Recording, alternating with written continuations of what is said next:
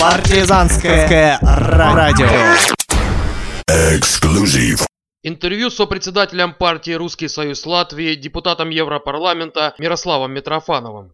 Ярослав Борисович, по поводу школьной реформы по Латвии молодежь наверняка уже достаточно неплохо говорит по-латышски, да, и вот в связи с этим такой вопрос, насколько вообще остра вот эта проблема, связанная со школьной реформой? Она э, имеет разную степень остроты для разных групп населения. То есть, э, э, если говорить об одаренных и очень сильных учениках русских школ, то, в принципе, они могут учиться на латышском, на любом другом языке. Но вы сами прекрасно понимаете, что таких, таких молодых людей или таких школьников в общем коллективе их никогда не бывает большинство. То есть в основном люди, которые, у которых средние способности, да, которые составляют большинство школьников, имеют уже сейчас проблемы а, в получении образования, когда только часть предметов подается на латышском языке. То есть получается двойная нагрузка, и сейчас вот, э, например, родители ну, вынуждены после работы сидеть вместе с ними учебников, с ними вместе разбираться в задачах по различным предметам, помогать с выполнением домашнего задания, либо нанимать репетиторов. Уже сейчас. Это когда у нас, ну, как бы только до 60% на латышском. Да? Если будет 100%, то вы представьте себе, а, что а, значительная часть а, школьников будет на каком-то определенном этапе терять интерес к учебе. И выпадать из этого вот процесса. И, и у них, конечно, таким молодым людям уже не светит высшее образование. В лучшем случае их удел это какая-то очень примитивная в общем-то, специальность. Фактически вот на уровне образования закладывается будущая карьера и будущее материальное положение человека того или иного. То есть, э, проводя сейчас вот реформу перевода образования на латышский язык, фактически власти не облегчают положение, как они говорят, э, русских э, детей, а наоборот осложняют. Вы можете, конечно, спросить, а как же вот наши соотечественники учатся там в Германии, в Англии, ну, там на иностранных языках. То есть, они также учатся, как учатся, например, русские дети в маленьких латышских поселках там, или маленьких городишках, где чисто латышская среда.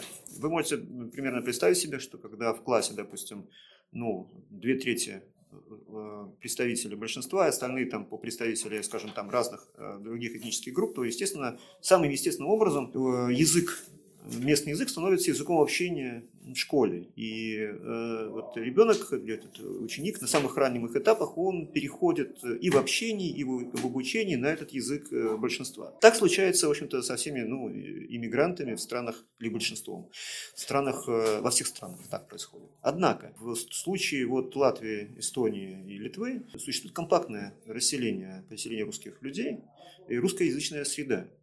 И получается, что э, дети в семьях, в школе, на улице говорят на одном языке, а учиться им приходится на другом языке. Это вызывает, э, то есть не происходит вот этого естественного как бы освоения и перехода.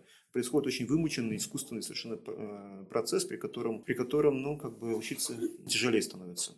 Мы считаем, что альтернатива – это все-таки качественное преподавание латышского языка и дополнительные учителя, которые бы занимались с теми, кто не успевает то есть ну, в латышском. Ну вот вы инициировали законопроект о школьной автономии. В чем да. его суть? А, когда Латвийская республика создавалась э, на, самом, на самой заре независимости в 19 году, в 1919, а, значит, вот э, руководители тогда э, латвийского государства, они приняли одним из первых актов, это был закон о, о, школ, о школах национальных меньшинств.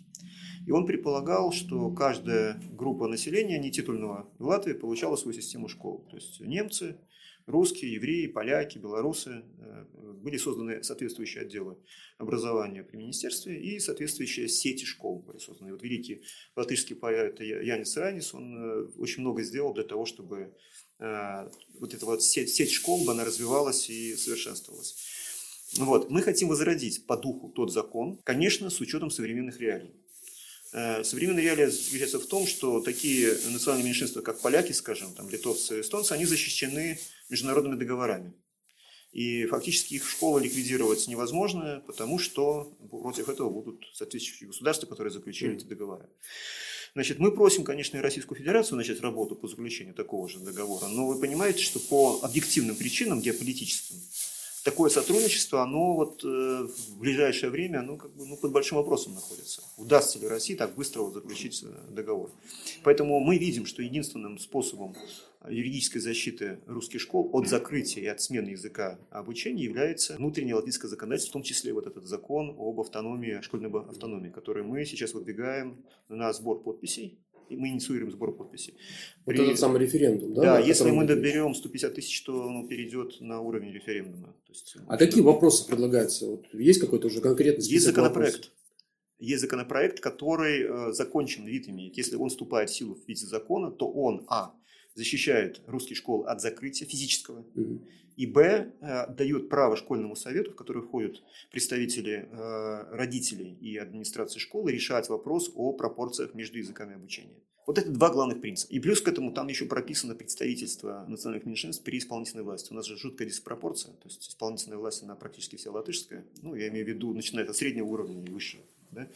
А, и эти люди, которые работают в министерствах, они принимают решения, Министерство образования, да, э, вместо э, тех людей, которые, к которым это относится. Это абсолютно не демократия, это, это жуткая деспотия на самом деле, которая очень похожа на систему какого-то африканского тр- тройбализма, когда значит, более сильный этнос решает, э, как жить э, представителям э, меньшинства. Да? То есть, это не то есть при демократии все-таки права меньшинства не защищены должны быть. Но все-таки, Дополнительно. если говорить о, о референдуме, есть какой-то уже определенный набор вопросов, которые должны, может быть, там звучать на этом референдуме, Нет, сформированы? я еще раз повторяю, что есть законопроект. Мы его относим в э, понедельник в Центральную избирательную комиссию. Мгм. Да, если этот законопроект, и под ним будут собираться подписи, а он закончен, там все прописано.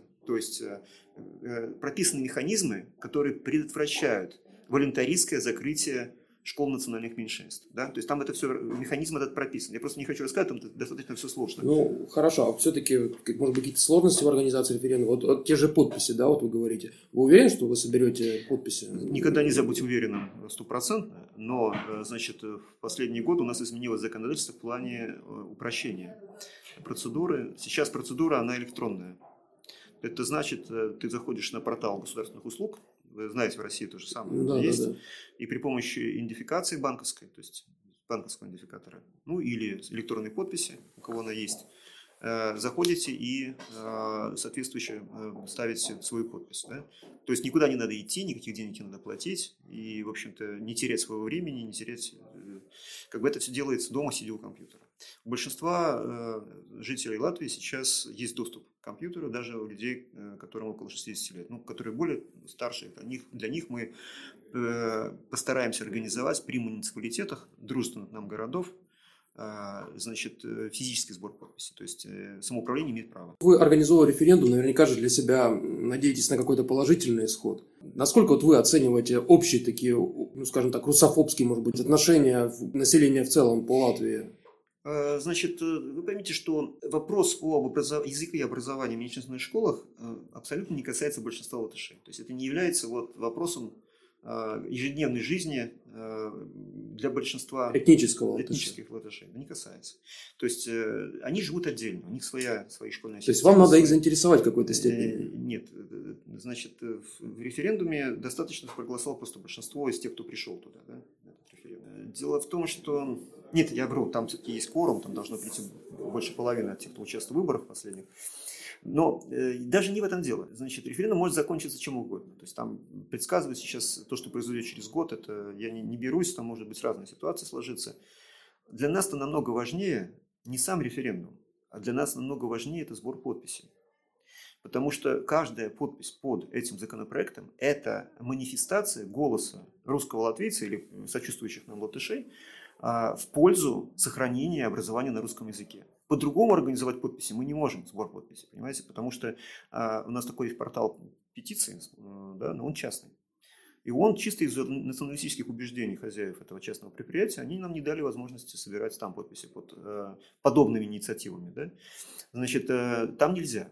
Физически вот ходить по улицам, как мы делали это в 90-е годы, приставать к прохожим, мы сейчас не можем, потому что изменилось общество. То есть и вот на эти вещи люди реагируют не очень хорошо. То есть вторжение в их частную жизнь, допустим, ходить по квартирам. Там, ну, я думаю, что для большинства это будет немножко неуютная ситуация для тех, кто собирает, и для тех, кто открывает им двери. Да, пожалуйста, там, пустите меня в квартиру, надо вообще подписаться. То есть жизнь изменилась. А Сейчас люди живут в, э, в значительной степени в виртуальной среде. И естественно, что мы, э, что вот этот вот государством организованный сбор подписей, это единственная наша возможность собрать как можно больше а, вот эти вот подписи, которые будут доказывать, что проблема, она актуальна, и что государству нужно отреагировать. Если государство пойдет на компромисс, скажет там, ребят, ну давайте договариваться, там, да, то референдум не понадобится. То есть мы можем остановить эту, эту процедуру. Предположим, что э, вот эта реформа о школьном образовании будет принята, что ваш законопроект не найдет жизни.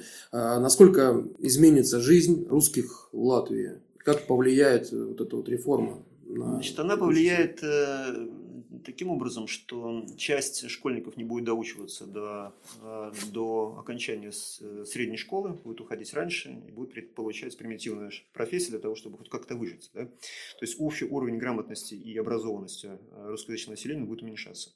И будет происходить резкое социальное расслоение. То есть те, кто побогаче, кто может нанять репетитора, будут дотягивать своих детей все-таки до учебы э, до, до, до 12 класса, ну, вы сами понимаете, что репетитор как, как бы каждой, каждой семье это, в общем-то, не по карману. Да?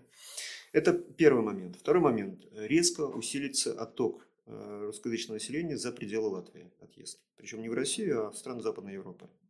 Потому что если будет такой поставлен э, выбор, э, что ассимилироваться все равно надо, то есть ну, в таком случае намного выгоднее ассимилироваться в среде какого-то большого народа, обладающего каким-то одним из мировых языков, который открывает двери Потому что при всем уважении к латышскому языку, мы его любим, мы, мы его используем, мы его потому То есть это хороший, красивый язык. Он э, в какой-то степени, а, ну, даже в лучшем состоянии сейчас находится чисто техническом, чем русский. Потому что в русском языке все процессы а, происходят хаотично, то есть государство в это дело не вмешивается. В Латвии государство вмешивается и подправляет, и поэтому он такой, ну, ухоженный более. Да? Но при этом надо абсолютно четко понимать, что никаких дверей не открывают. Если ты смотришь э, количество статей в Википедии, то Википедия на латышском языке она там находится там в самом конце списка и после сотен и сотен других э, вариантов. Да? Вот. А русская Википедия одна из шести-семи наиболее, так сказать, э, наполненных э, энциклопедий. Это просто один пример, который показывает вот эту вот разницу между... Э, и естественно, что наши люди поедут. Поедут э, во Францию, в Англию, особенно в Германию, в Канаду. Вот, произойдет еще один э, ну, как бы скачок в депопуляции. Просто как проводя аналогии, подобные процессы происходили на Украине, когда было введено полностью украинское образование, образование на украинском языке. И проблемы тогда испытали не только учащиеся, но и учителя. А, то есть э, русскоговорящим, э, русскоговорящие районы, да, учителям приходилось переходить на, э, с большим трудом на украинский язык. А, в итоге преподавание на украинском было чисто номинально. Есть ли такая проблема среди учительского состава? Параллельно с внедрением этой реформы, если ее государство продавит, будет идти э, селекция учителей, то есть э, фактически отсев тех, кто э, не может преподавать или в чьей лояльности сомневаются власти. Не может работать на латышском по какой-то причине, в силу возраста там, или еще чего-то. То есть этих людей будут постепенно выдавливать. То есть кого-то на пенсию, кого-то увольнять, и будет идти замена на Э, те, кто может преподавать, это очень неприятный и э, болезненный процесс, поскольку естественно, что преимущество в этом э, будут получать выходцы из сельской Латвии, латыши по происхождению.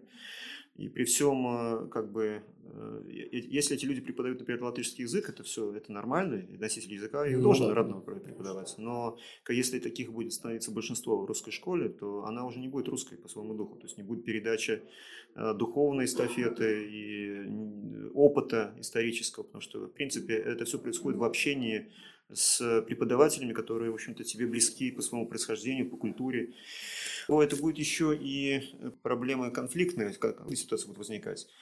Потому что, понимаете, взгляд на историю, он разный в русской среде и латышской среде. И, например, то, что для нас является естественным, это 9 мая прийти и возложить цветы памятника освободителям или принять участие в какой-то торжественном э, памятном мероприятии, то для значительной части латышей, не для большинства, но для значительной части латышей это выражение нелояльности по отношению к государству. И, и наоборот, например, для латышей является ну, это как бы естественным, но и наиболее распространенным, ну, например, там вот э, плохо относиться там, к советскому периоду там, или называть это период оккупации, то для русских так, э, ну, как бы, то есть русские стараются так не делать.